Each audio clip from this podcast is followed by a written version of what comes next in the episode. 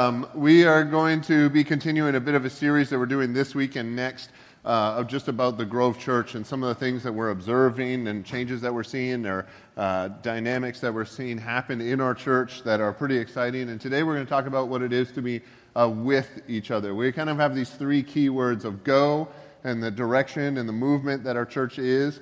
And, uh, and to be with each other. And, and with each other is, is uh, born out of a series that we did a few uh, oh, maybe a year and a half ago or something, uh, where we started using the, the language to say to people, I'm with you, and that being our posture uh, uh towards people as far as understanding this is uh, who we are in relationship to the people around us. And uh, so today we're going to talk about what it is to be with each other and what it is to be known by our love. And we need to start, of course, with a bit of a, I need to confront our church a bit and what I think might be a disobedience to the scripture issue. There's four times in the New Testament um, Romans 16, 16, 2 Corinthians 13, 12, 1 Thessalonians 5.26, and 1 Peter 5.14, uh, that where there's a command in the scripture that isn't followed. Anybody, have you read those? You don't have these memorized? All right. If you're a young man uh, and you like girls in your youth group, these are verses you want to memorize. It is. It actually commands us to greet each other with a holy kiss.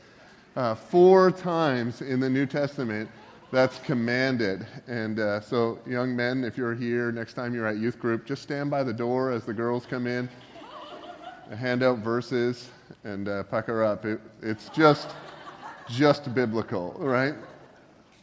It actually is four times in the New Testament. It's some of my favorite verses because people who will argue uh, interpretations or things of the New Testament, and they want us to interpret everything absolutely literally or something like that, like women can't have short haircuts and, and wear hats or something like this. Uh, I love to pull those verses out because they never start the conversation by kissing me. And, uh, and I say, I'm not going to argue with you until I get a kiss. And that's how, if we're going to do this literally, we're going to kiss right here in Starbucks right now. And then the conversation changes. Usually people want to talk to us about what's going on, you know. And I, I, my friend said, You're a pastor. Oh, yeah, we're that kind of church. But, um, and also, you need to know it's not appropriate after church to kiss me, all right? So, uh, after I'm done this sermon, I will be sneaking backstage and hiding uh, because I know you and I don't trust you. Because you think it's funny to slobber on me when I say things like that. So, it actually isn't something that uh, kissing, or like uh, if you've seen uh, Middle Eastern cultures, is a common way of greeting. And so in the scripture, it's actually commanding people to greet each other warmly and uh, to actually enjoy being in each other's company. So this would be closer to shake hands in a manly way, would, would be a little more appropriate when you talk to Pastor James, all right? Um, who does not want your lips on him. Um, in the, uh, in the Bible, if you get the weekly email, I started talking about this in the weekly email. If you don't, I would jump on the Facebook page or email someone at the Grove. We can get you signed up for the weekly email. Um, but my favorite church in all history uh, is the church in, in, the very first church in the city of Corinth. It was planted uh, around the year like 50 or 51 by the Apostle Paul, and, uh, and he began this church in this city. Uh, if you think Jesus died probably around the year 30 AD, this is just like 20 years into what we call Christianity. And so it's very young and formative, and people are trying to figure out what it is. Is it just an extension of Judaism or being Jewish, or is there something more to it? Can, do you have to become Jewish to become Christian? Were questions that popped up really early in Christianity. And, and this church in the city of Corinth.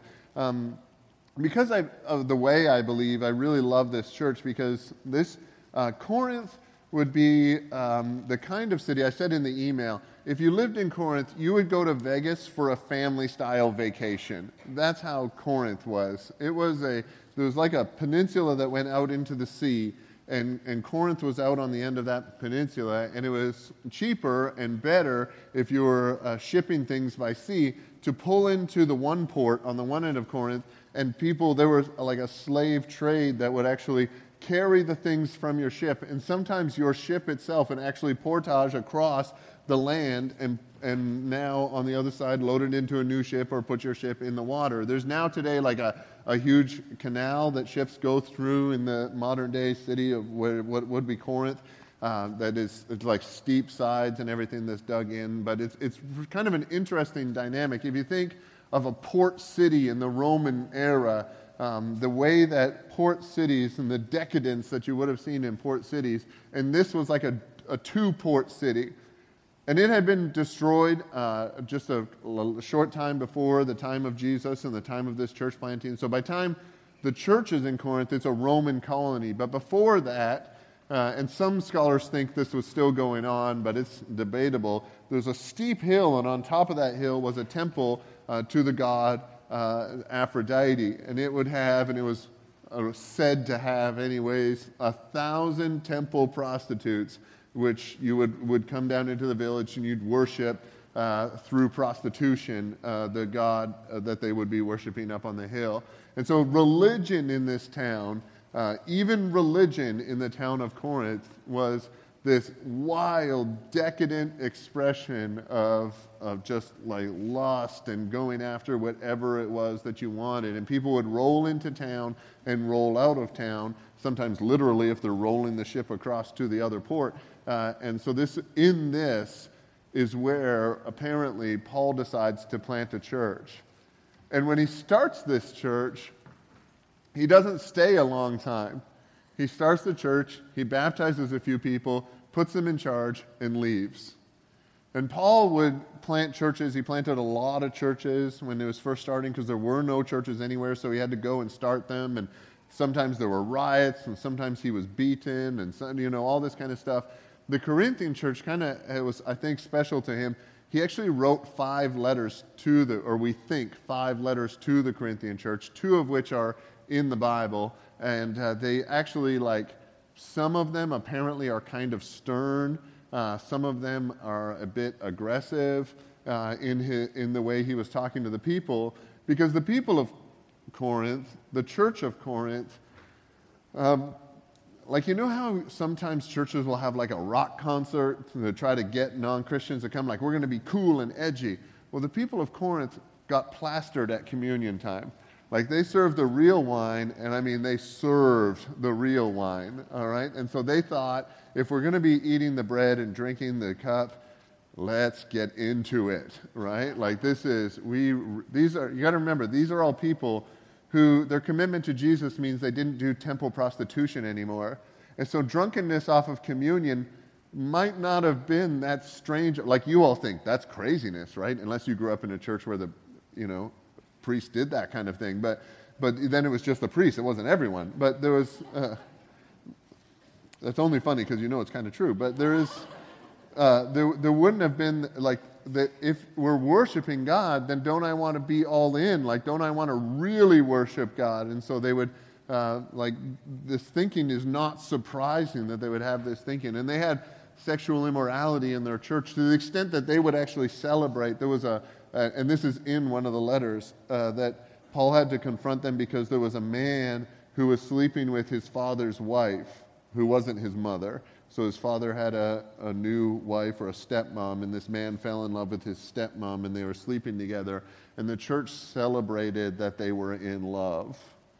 And Paul writes them and says, okay, let's not do that anymore. and you can see Paul kind of turning red and the steam coming out his ears. And, and just, but but for a people who come from such what we would call a decadent and broken system, to try to become Christian was a very long, like, that's a big step for someone to operate with morals and values that are so different than anything that they would have grown up with.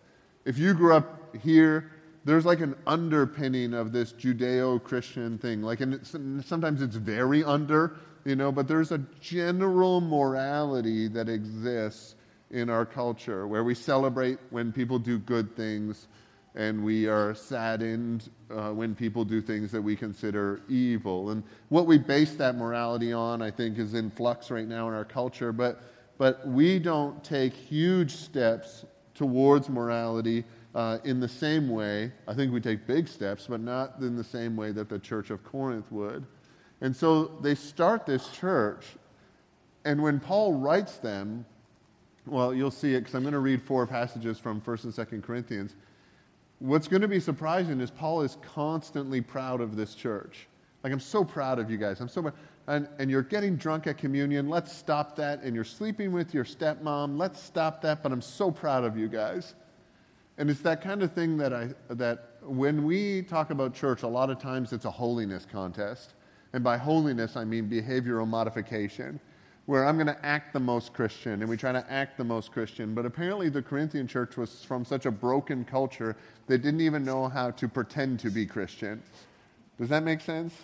Like, you know, some people, or maybe yourself, have mastered the art of pretending to be Christian so that the people around you, and this definition of Christian that you're pretending to be, uh, is formed by this cultural ideal that you have, and, and it, it, your life has these different faces on it according to the situation that you're in or the people that you're with. And for some of us, that's like a survival mechanism, uh, but it's not the way that Jesus wants us to live. And the Corinthian church apparently didn't have that skill, and, uh, and Paul was increasingly proud of them for their engagement with Jesus in their life. What I like about Jesus is that he interacts with people and things that are not holy all the time. When Jesus was on earth, he was interacting, and people would, unclean, unholy people would touch him and by nature that automatically makes him unclean. But because he's Jesus, he actually turns the unclean into clean through contact. And because we have Christ in us, this is going to be the end of my sermon, but because we have Christ in us, making contact with the unclean doesn't automatically make us clean, it makes the unclean clean. And that's called redemption. And I think that story is the story of what it is to love one another. And I think that story is the story of the or very early church in Corinthians. So let me read this to us, all right? Uh, so this is the beginning of the letter written by Paul to the city in Corinth. And it's a real live letter. And in their letters in their day, they would say who it was at the beginning, uh, kind of like when you call someone on the phone. Uh, because you don't realize that everyone has caller ID, and they say, Hi, James, and you say, Hi, it's James, and you realize you were born in the late 70s. All right, so Paul, called by the will of God to be an apostle of Christ Jesus, and our brother Sosthenes, to the church of God that is in Corinth, to those sanctified in Christ Jesus, called to be saints, together with all those who in every place call upon the name of our Lord Jesus Christ, both their Lord and ours. And then the greeting of grace to you and peace from God our Father and the Lord Jesus Christ. And then Paul begins with something positive. I give you, uh, sorry, I give thanks to my God always because of the grace that God was given you in, because of the grace of God that was given you in Christ Jesus, that in every way you are enriched in him, in all speech and all knowledge, even as the testimony about Christ was confirmed among you, so that you are not lacking in any spiritual gift as you wait for the revealing of our Lord Jesus Christ, who will sustain you to the end, guiltless in the day of our Lord Jesus Christ. God is faithful, by whom you were called into the fellowship of his Son, Jesus Christ our Lord. And then he has something that he needs to point out very early. I appeal to you, brothers, by the name of our Lord Jesus Christ, that all of you agree and that there be no divisions among you, but that you be united in the same mind and the same judgment.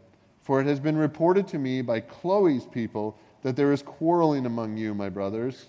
And what I mean is that each one of you says, I follow Paul, or I follow Apollos, or I follow Cephas, who is Peter, or I follow Christ. And the question is, is Christ divided? Was Paul crucified for you? Or were you baptized in the name of Paul? And then Paul says, I thank God that I baptized none of you except Crispus and Gaius, so that, none, so that no one may say that you were baptized in my name. And then in brackets, he says, I did baptize also the household of Stephanas, but beyond that, I do not know whether I baptized anyone else. Apparently, Paul baptized so many people he just forgets about them, which is probably true. You see in this very early letter to this church, remember what I said about this church and the problems that they had and the things that they were confused about. The first thing that Paul brings up in this letter isn't sexual immorality, isn't licentiousness, isn't drunkenness, isn't morality issues. It's unity. It's being together and loving one another and being in agreement in that. Paul actually, uh, he actually says, this is verse, uh, oh, now I've lost it. Oh, this is bad.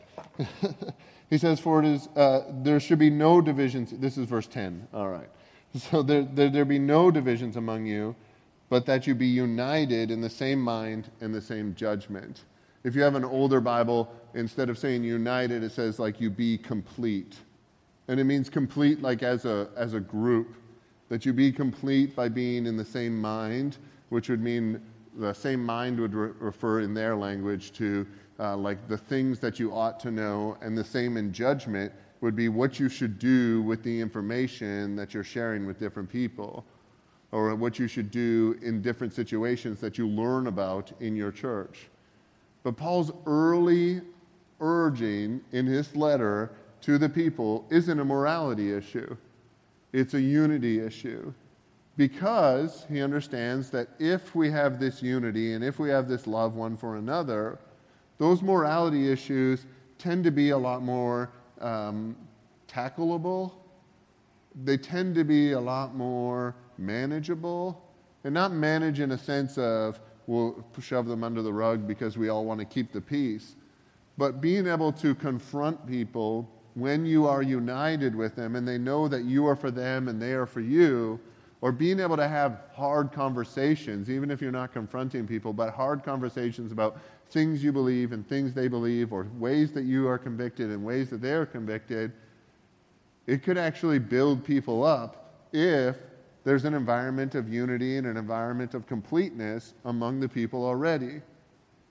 And the, so the people who are in Corinth are uh, they tend to follow, and they actually had like halls where orators and teachers would come, uh, kind of like TED Talk type things, would come in and deliver messages.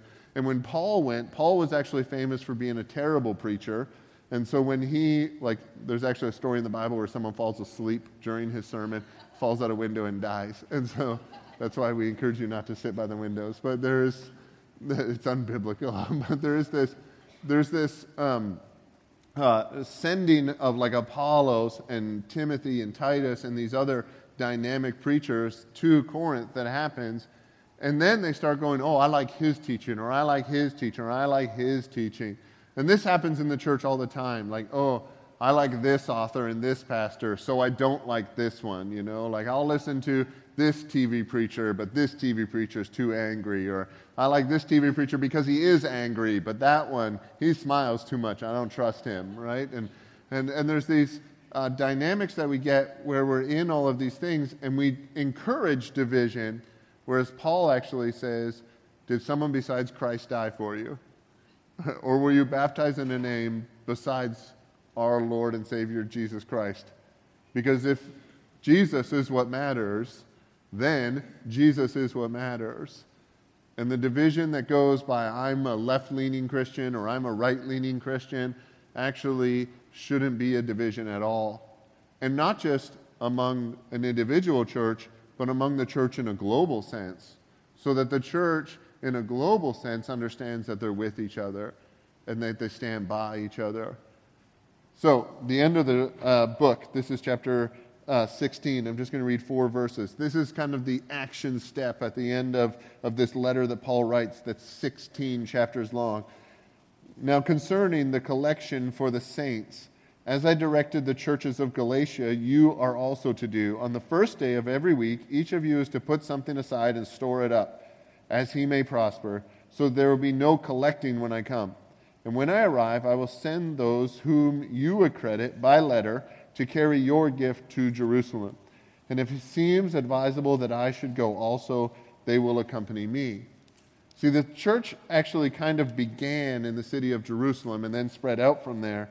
But the city of Jerusalem was experiencing incredible poverty and incredible persecution uh, for the Christians in the church in Jerusalem, so that these other churches started collecting uh, collections and would send money to their brothers and sisters in the city of Jerusalem. And so Paul actually writes this letter and says, You should be all together, and your demonstration of being all together will be like not just all together at, in Corinth, but all together across all of where the churches, all the, it's the whole Roman Empire really, where the churches were beginning. We should be united. It's much like the way in our churches today we live in an area of economic prosperity, but not all churches live in that area. It's much like when there are Christians in our world who are being uh, murdered uh, for their faith, and you can watch the news and they put this on. That's our pain. That's not their pain. That's us and them because they are just as much your brothers and sisters if you're a person of Jesus as the person who's sitting next to you or the person who led you to the Lord. And so the feeling of unity that we have and the sense of unity that we have actually dictates that our response be proportionate to the Christians no matter their location. So for the very early church, Corinth had the opportunity to demonstrate their faithfulness and their unity because that church had a financial need the church in Jerusalem. And so they were able to put money together so that when Paul or his messengers came, they could send it. And he didn't tell them, you need to do this much.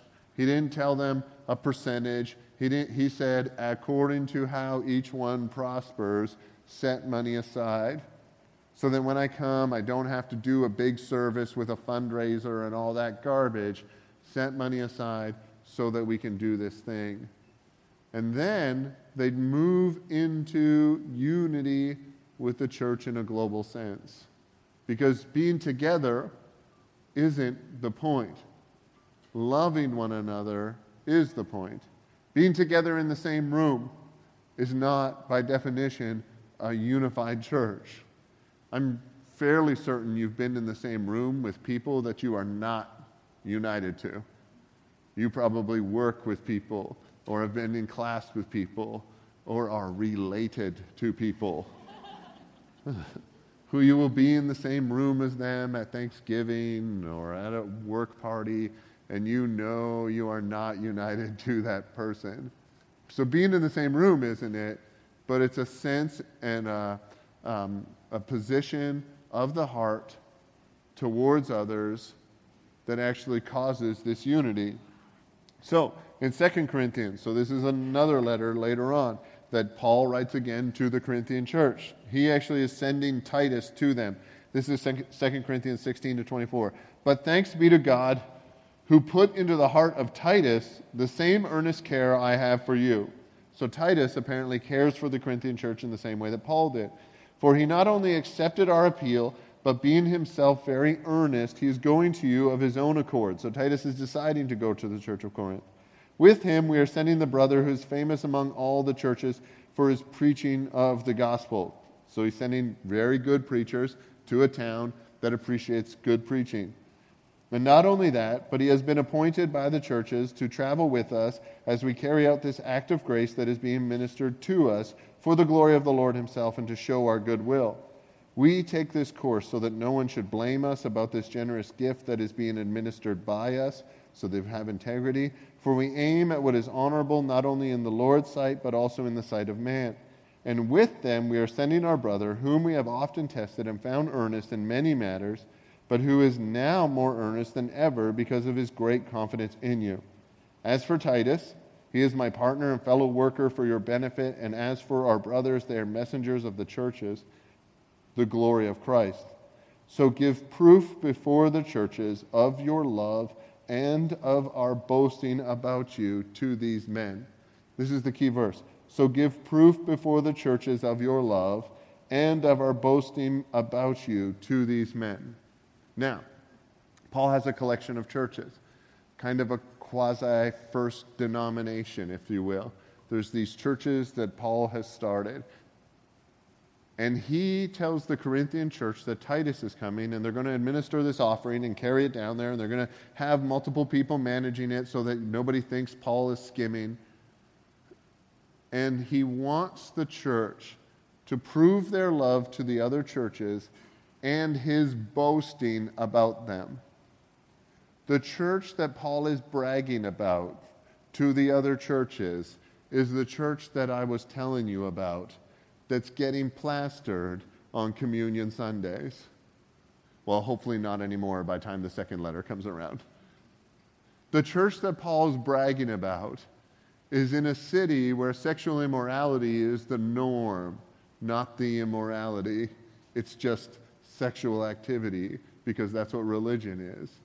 The church that Paul brags about might be the most messed up, broken, nutty church that existed in the very early churches that Paul planted.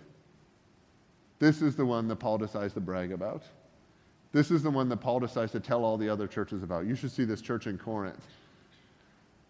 And I don't think it's spin. Like, I don't think he said, Well, I'm going to not tell you the bad things, because he wrote these down and now they're in the Bible. So people probably figured those things out. But Paul actually would be able to brag about them because the effect of the grace of God on them was so miraculous. For it's like the Bible teaches, if you've been saved through much or from much, the grace of God is even more glorified. Your thankfulness is amplified beyond that. People who turn to Jesus who think they're A OK already don't think they need a lot of Jesus. But the people who actually turn to Jesus and understand their own depravity and their own distance from the holiness that is Jesus actually demonstrate a thankfulness to Jesus that carries on throughout their whole life. If you can sing about the cross like it's just another thing, in the same way that you sing about whatever it is you sing about in the car, then I would say you don't understand the application of the sacrifice on the cross to your life. If you can read through the scripture and read through the death and resurrection of Jesus and not realize that your sin was the cause of that and your life is the beneficiary of that, and not have a sense of wonder and amazement, then I would say you're in danger of not actually understanding what salvation is of not understanding what it is to follow Jesus. And I know that's aggressive and maybe that's not nice to you or whatever, but if you think you're A OK with Jesus and Jesus makes your life better, then I would say you haven't been told who Jesus actually is. Because Jesus isn't an add on to your life that improves your life. The church isn't a social club that gives you some friends but it's a radical movement of people who understand their depravity and understand their need for Jesus. Which is why when people criticize me or others and say, oh, that your faith is just a crutch, the obvious answer is, well, no, duh.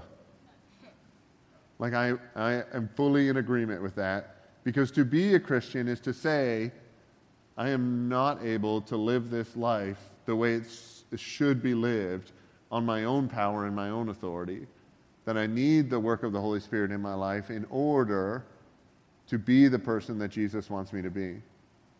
To understand and acknowledge that apart from Christ, I am the worst of the worst. The Apostle Paul called himself the chief of sinners. And I don't know a better Christian than the guy who starts churches all over at the beginning and writes most of the New Testament. Like, I know some of us are really good Christians, but you haven't written any of the Bible. Like, any. Like, zero. Like, nothing even that we'd consider. you probably haven't even written anything like worth reading. That's rude too, but whatever. but there is, maybe you have written something worth reading, but I haven't read it. So, anyways. Apparently, it's not that worth it. This is how.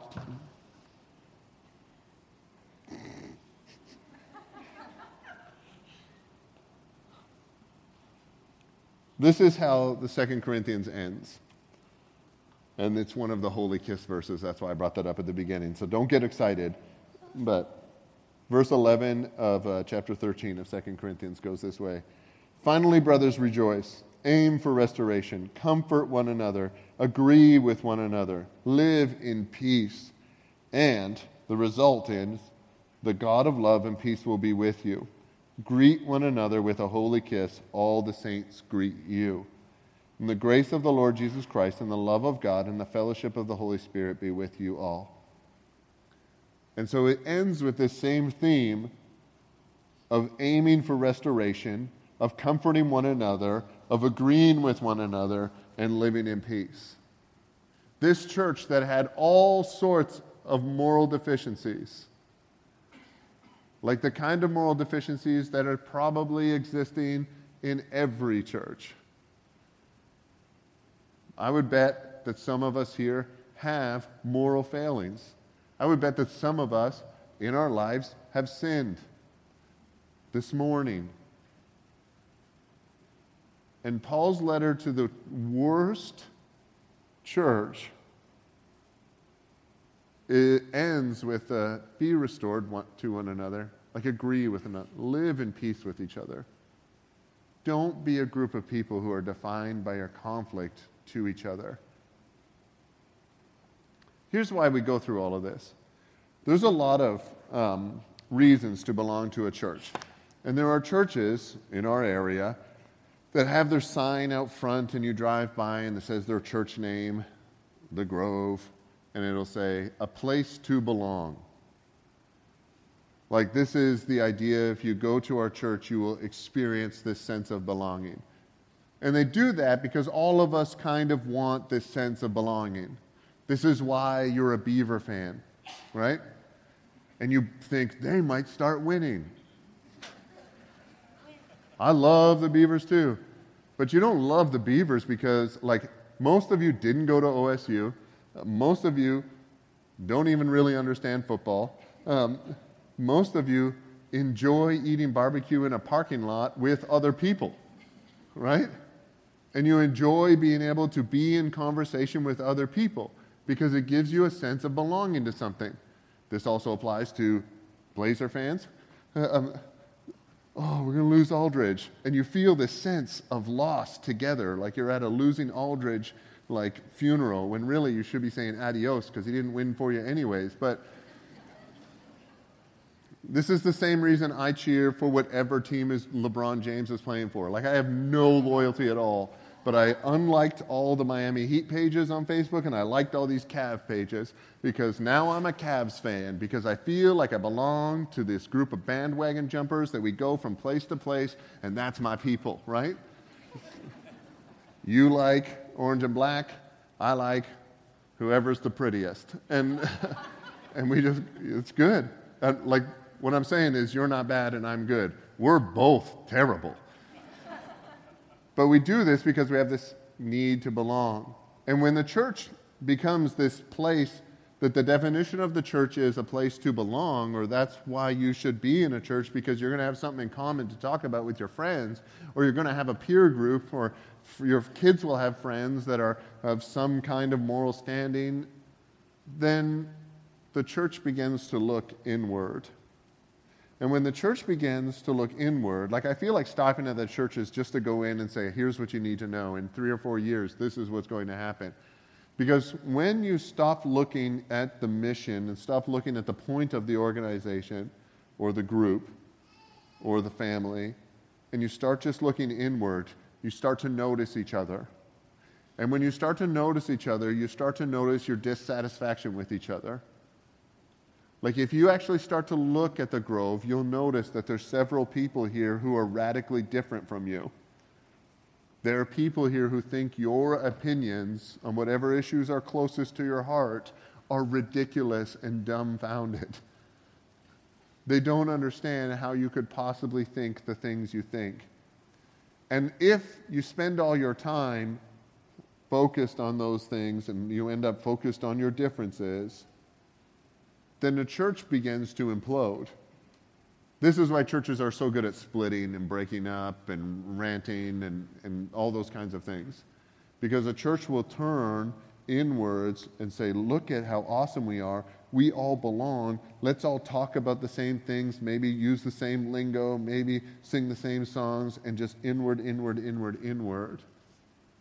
And it loses the point of the church, which is a movement of the grace of God in people's hearts that is, by extension, a movement of the people in the world, which it bears out in 1st and 2nd Corinthians, which we don't have time to read all of it.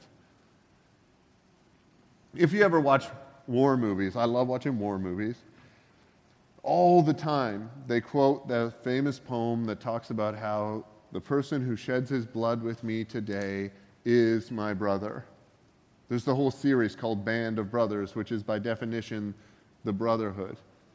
I served for four years in the Canadian Army Reserve, which you call like Girl Guides, but it is equivalent in its military precision. And there is, we basically did a bad job of camping with pretend guns, but there is this, uh, we've never lost a war. All right, so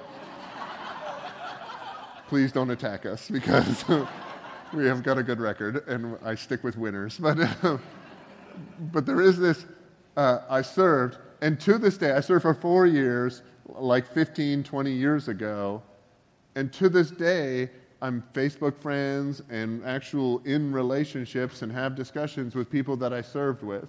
And I served in like a, an, in a country that doesn't really do the war thing.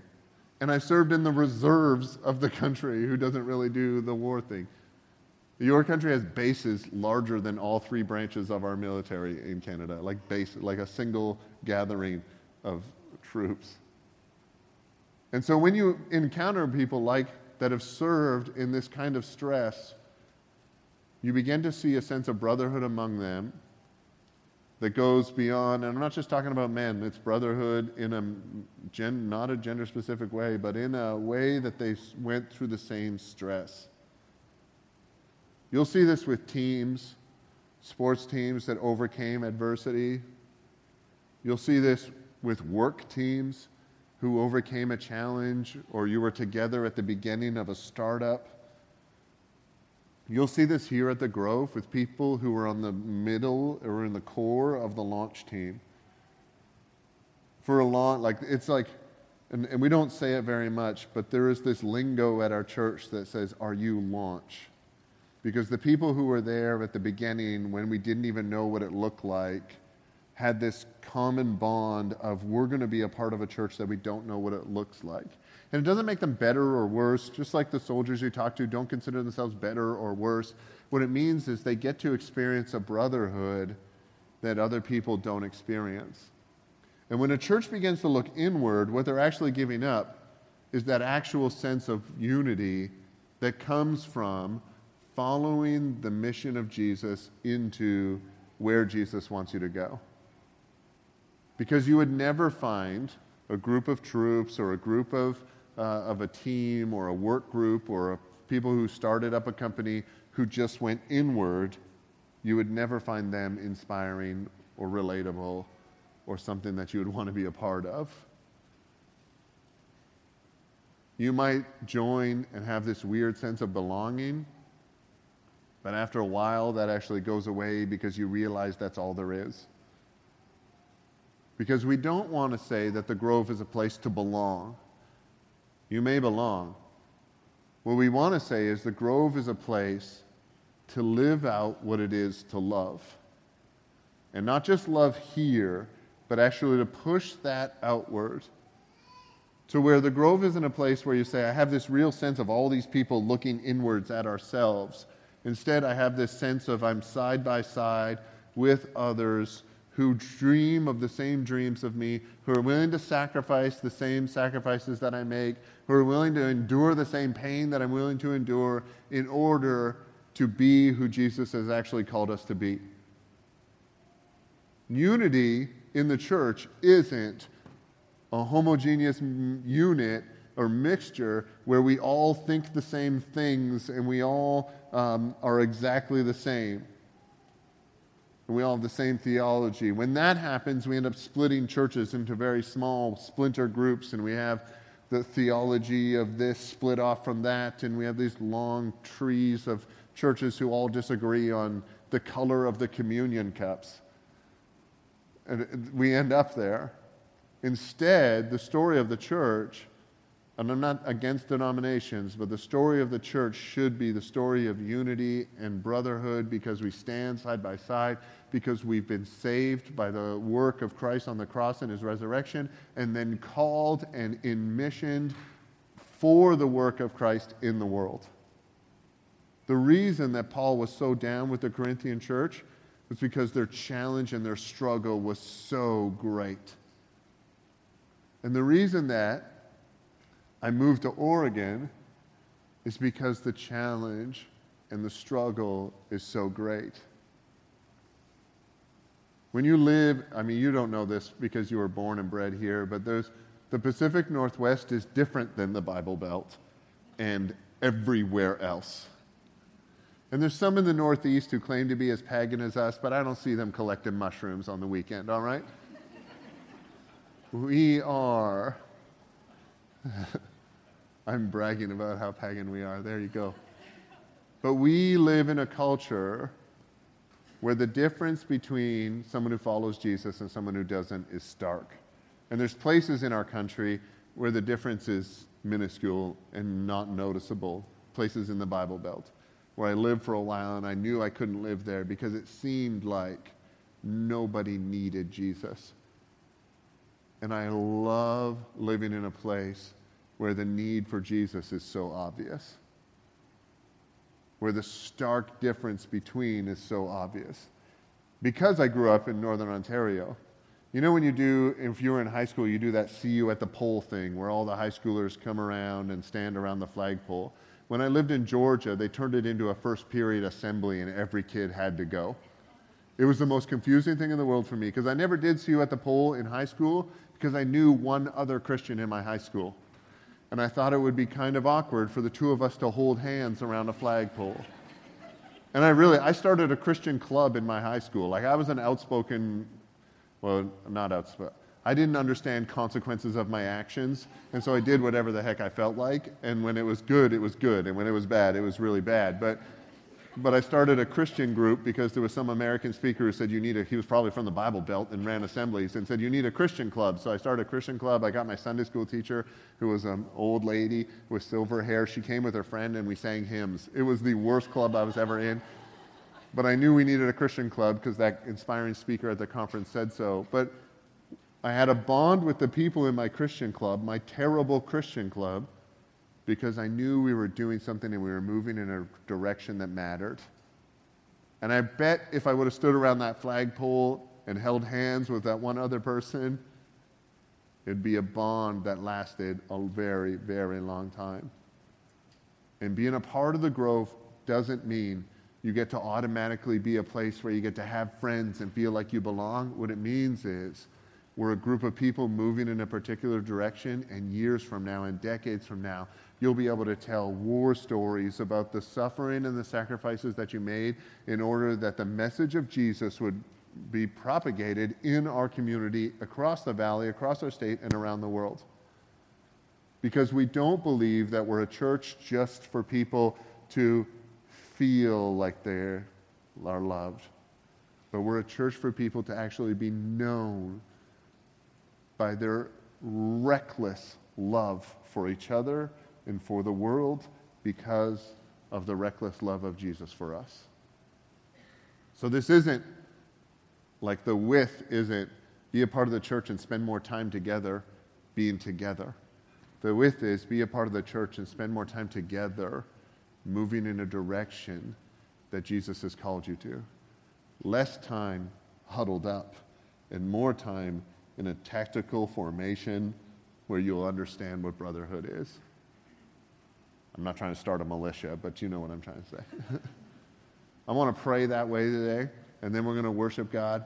And the response to this, it could be something easy like join a life group or do that, but I really, and I don't mean to make this cheap, but I really believe that getting together with other people and serving others is the dynamic that is with. And I'm not saying you need to join the kids' ministry or the popcorn team or something or other, but you need to get together with your friends and say, we need to live for something that's beyond ourselves. Because if you just live for yourself, you're automatically going to hit, automatically going to hit division. You're automatically going to notice, eventually notice, that you're just living for yourself. But in living for others, you'll experience what it is to live as Christ in our world. So that's the way I'm going to pray for us. All right, let's stand. Jesus, we want to turn our hearts towards you with an openness that allows us to hear from you. We want to ask that you would inspire us to action today because we love being together. And that's not a bad thing because we love being together.